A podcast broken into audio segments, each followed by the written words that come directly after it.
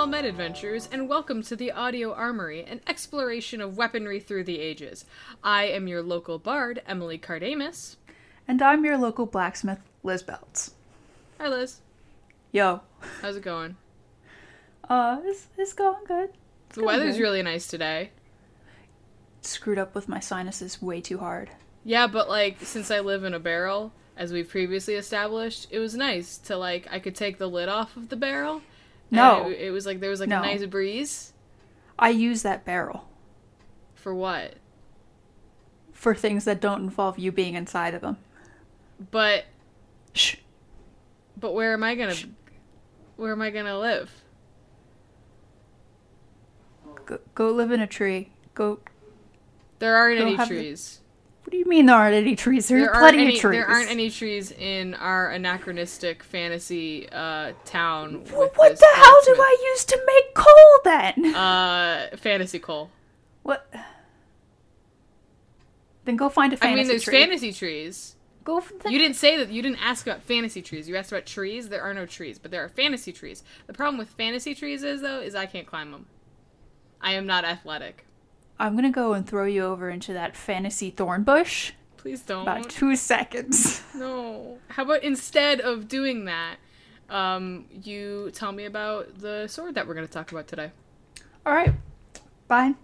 It's okay. I'll throw you in the bush later. That's okay.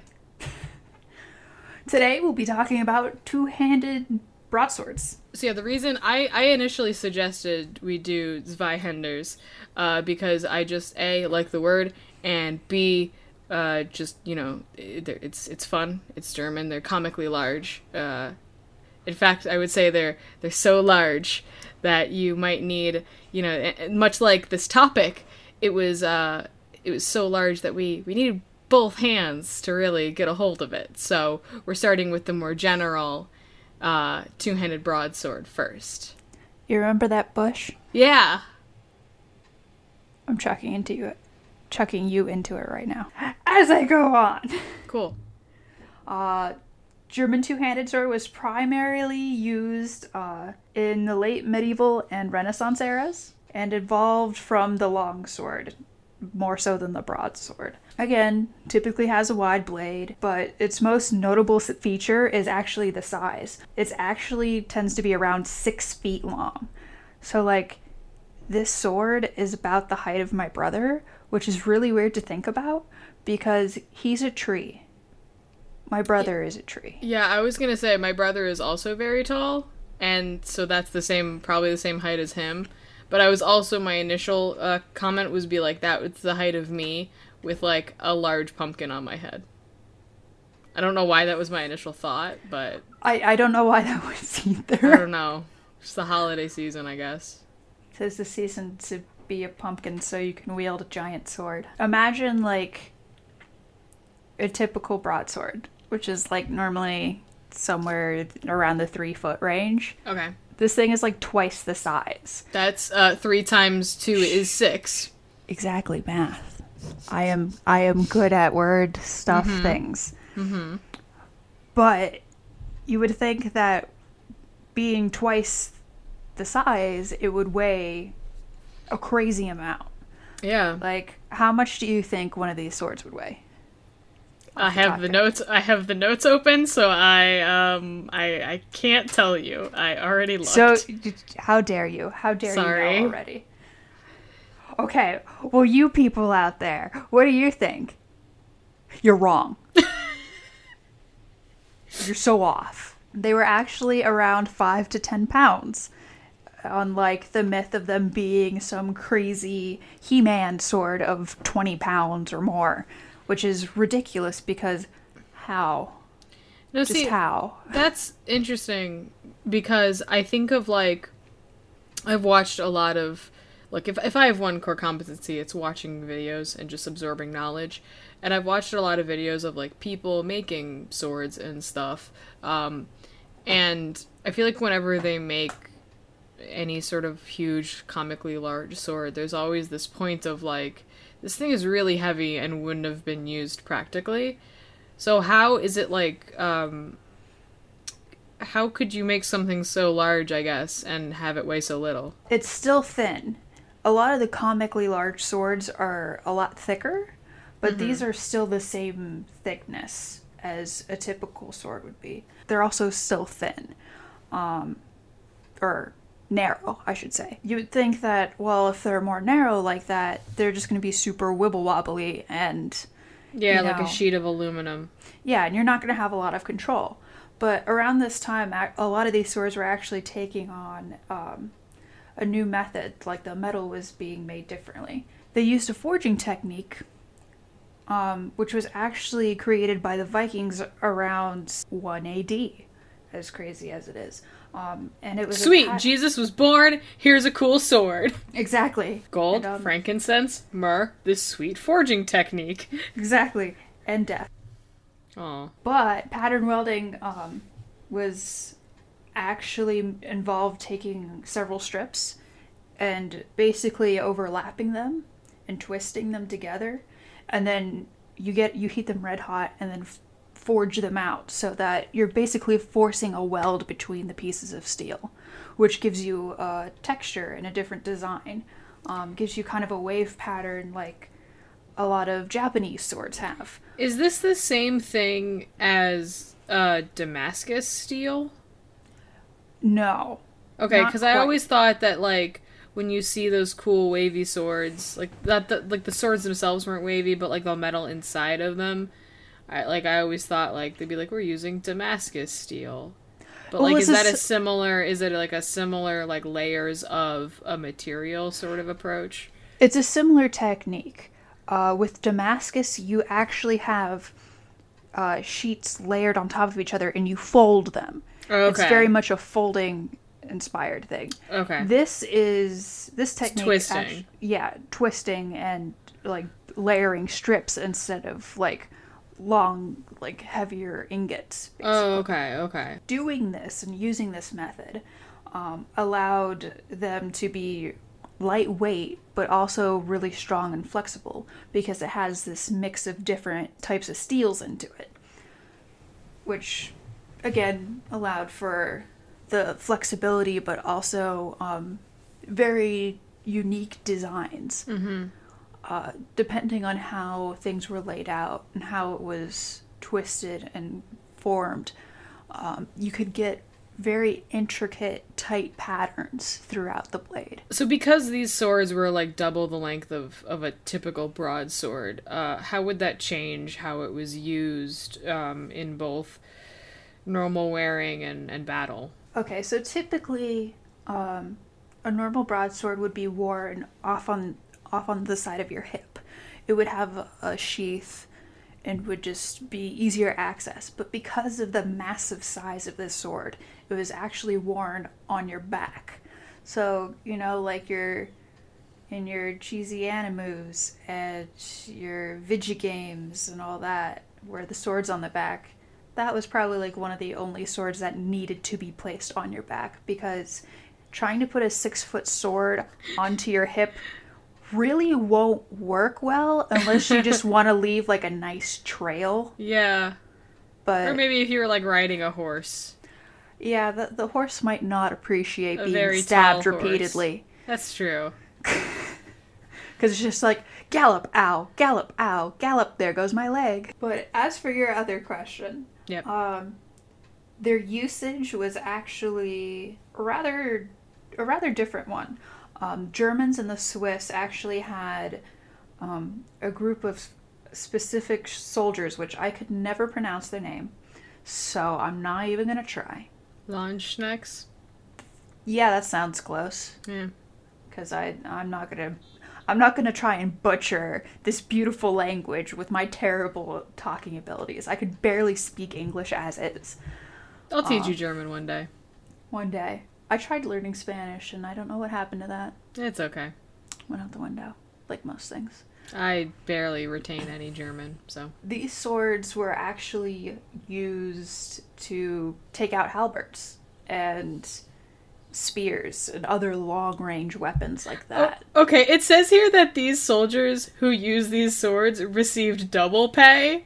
Yeah, Like, Okay, A, that's ridiculous. Like, what, were you paid by the length, like, you're paid by the length of sword you use? I Of can imagine some dude coming in one day with, like, an 18 foot sword, and he's like, what, yeah, so, uh, four times the pay, yo. And then he would die because he's basically carrying around a pike and trying to stab people with it. Like, that makes no sense. Well, But also, just this idea of like, like okay, if if double the sword length doubles your pay, what does two swords do? it, Hmm? it just it just makes you susceptible to being hit from a long distance because But do you there's get no paid way- more? But do you get paid more? It's, a not living. gonna matter if you're dead. It's a living. Uh, It's a medieval. It's medieval Europe. You're not living very long anyway. Carry two swords in the battle. Get more money. Buy that sweet tankard you saw in the market the other day. Live like you're dying because you are. The Black Plague could come anytime. I don't know. Can I please get a shirt that says that? Live, Live like, you're dying, because, you you are. are. For a while there, for I believe it was two centuries. Yes, from the 14th and 16th century, um, these were actually used in battle. But um, as time went on, they began to realize that it really had an effect on the battle strategy. So picture this. Your front line is basically these people who have these huge two handed swords. Yeah, that's And- awesome. And they're the ones going at the guys that have these huge pole arms and they're just like, "Yes, I'm to I'm just going to demolish you." Yeah. But you have the people behind who, you know, have a broadsword or smaller weapons. Right. And so you have these guys charging with these huge swords, trying to maneuver and take people out. And it takes I mean it takes a while. It's it's a slower process with these huge things mm-hmm. because it's an awkward thing to kind of use. So the people behind them with these tinier swords are just kind of like, "Oh god, we're like up our friends' butts here trying to like fight and move forward and yeah, they're, ba- and they're basically sitting ducks too, because Yeah. like you can't move past the people with the big swords. Because what if people with the big, what if the people with the big swords hit you? Then Exactly. you're screwed. And Pretty what if the people with the big spears hit you? Then you're screwed. And just regardless, you're kind of boned. Yeah, at that point, you really are just boned because everybody's clustered together and nobody can really swing anything. And it's just this awkward, close combat where no one can really do much, but they're trying anyways and just not really knowing what they're hitting. Because it's just like, well, I'm going to put my sword back. Oh god, there goes Jimmy. And just keep going. Jimmy, no! he was such a brave soul. He was. He had so much promise. He said one day that he would come home so he could bu- bring the medicine home for his mother Oh no! Don't make me care about Jimmy. because Jimmy died. Jimmy got battle. impaled by a, a massive sword, too, like as tall as him. exactly. That's a pretty metal way to go, though. I mean, probably also very painful, and also metal because it's made of metal, but uh, not ideal. No. And not ideal in battle because you don't want the majority of your casualties to come from your other, like, soldiers. Yeah, coming from your friends basically right. and your friendly, allies. friendly fire, except it's friendly sword. exactly. Friendly sword to the face. Yay! Ding. The more you know.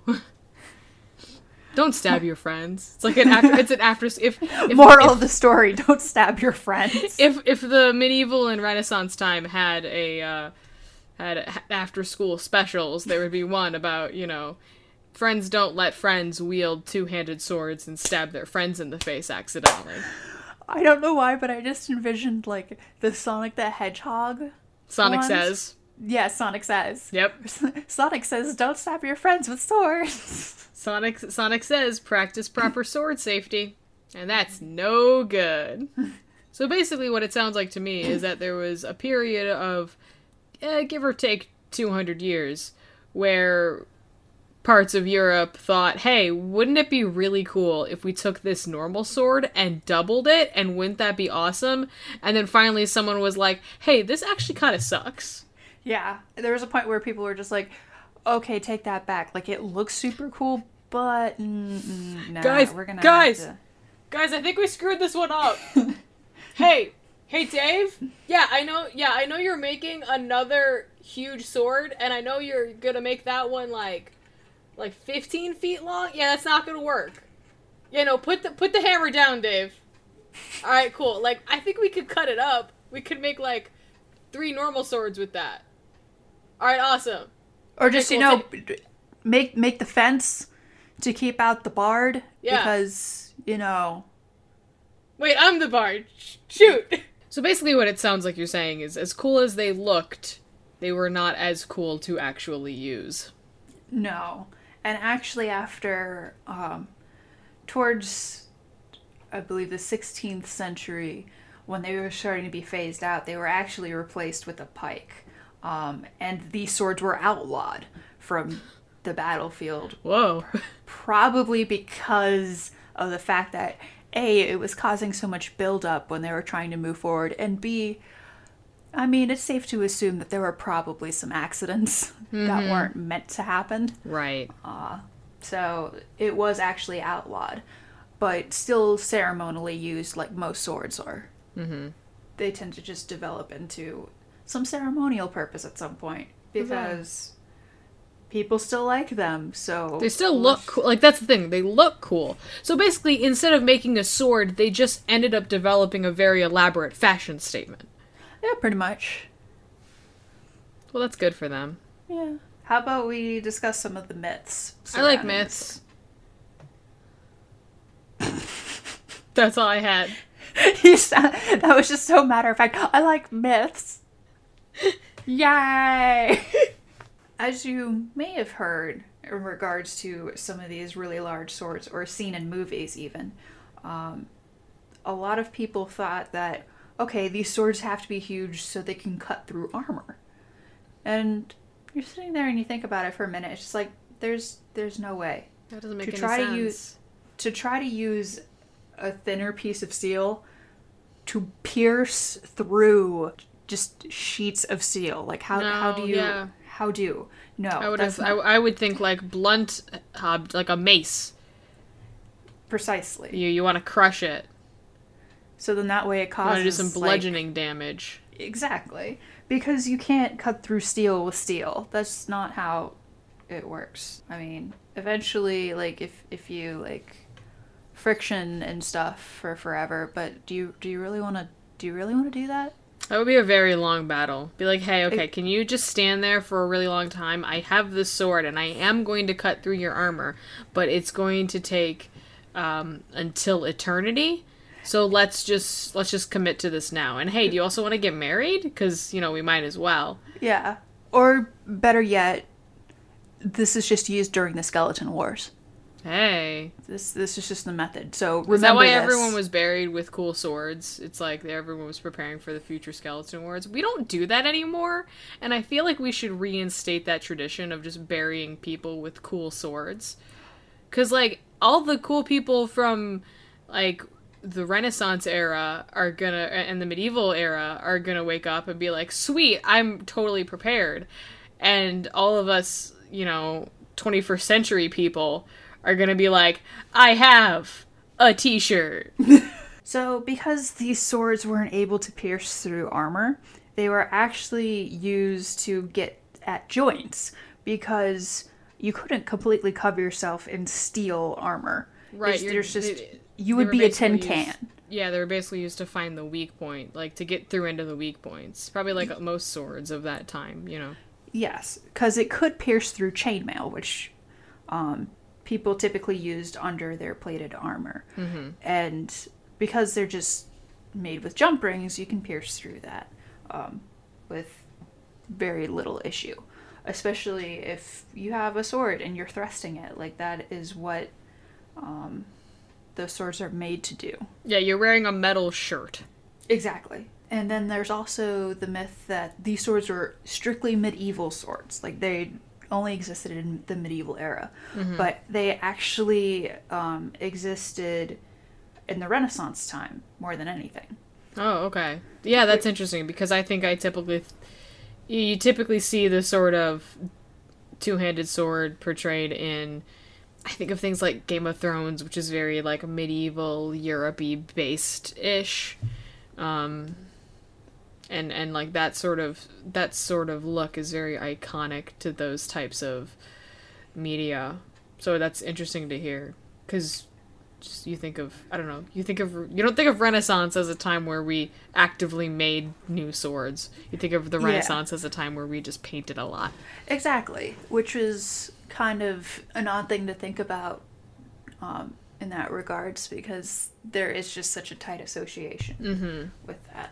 Wait, it says here that you wrote down that they were even employed in some duels. Oh, yes. Um, though it was more like a jousting sort of thing because uh I mean, it was still like a close combat thing. It, they weren't like on horseback or anything. Uh huh. But because of the length and because of the fact that it was extremely difficult to wield, a lot of them were just like a lot of the style for the fighting is based off of large, like swinging motions. Okay. Um, so a lot of it was you would try to like land a hit, dodge it, try to land another hit, dodge theirs, and it was this elegant dance of kind of going back and forth because you didn't have it wasn't quite light enough for you to be uh, have a little bit more finesse with it and more control. Uh, though some people who were basically buff trees were able to have that control because to them it was more of a puny thing because they're trees. Right. Well, and also I would think, like physically speaking, if, if you're taller, your uh, your center of gravity is different, so it makes it easier for you to wield a larger weapon because, like, like because basically, I think probably the main concern with with wielding this sort of thing is depending on where your center of gravity is. Um, the momentum of you swinging the sword could probably potentially topple you, like because it's so unwieldy. Uh, Yes. But probably if you're taller, it it's not as much of an issue. I'm sure you still had to learn how to wield it correctly, but it probably wasn't as um as much of a problem. Uh, yeah, I mean, that's a valid point. I hadn't actually considered that, but that does make sense. So, typically, when a sword is made for a person, you try to do your best to make it an extension of themselves or of them. So, uh, a good rule of thumb is to have it be the length of your arm. Okay. Uh, so, it's kind of So you got one normal arm and one super long arm that can stab people. Well, actually, it's it's funny because like you also mentioned in the notes that like uh, some suits of armor basically had little little places where you could put the sword because it was so long. Like that thing of like these swords being unwieldy to use that they would actually like the, the, these suits of armors basically had a kickstand for your sword. oh yes, It's like let me um, here, uh, let me strap my iPod to my arm, but instead of that, it's like let me uh, let me put my my sword on my little sword kickstand that's been welded into my armor.